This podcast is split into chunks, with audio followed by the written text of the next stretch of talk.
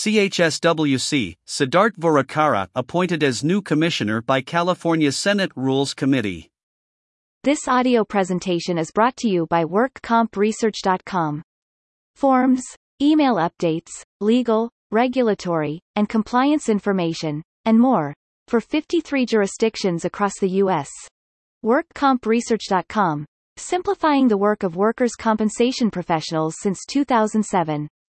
Oakland, California, WorkersCompensation.com, the California Commission on Health and Safety and Workers' Compensation, CHSWC, announces the appointment of Sidharth Voorakkara to the Commission. He was appointed by the Senate Rules Committee on May 4, 2022. Sidharth Voorakkara is Senior Vice President of the San Diego office of a national public relations and polling firm, Strategies 360. He is active in local civic organizations and currently serves as chair of the San Diego City Ethics Commission and as a member of the San Diego Community College Trustees Advisory Council.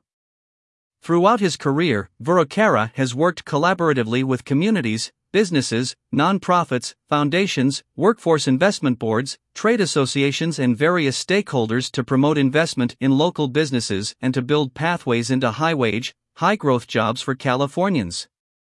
His appointment fills the employer representative seat vacated by Mona Garfias, and his term extends through December 31, 2024. Additional information about CHSWC's commissioners is posted online. CHSWC, created by the Workers' Compensation Reform legislation of 1993, is charged with examining the health and safety and workers' compensation systems in California and recommending administrative or legislative modifications to improve their operation.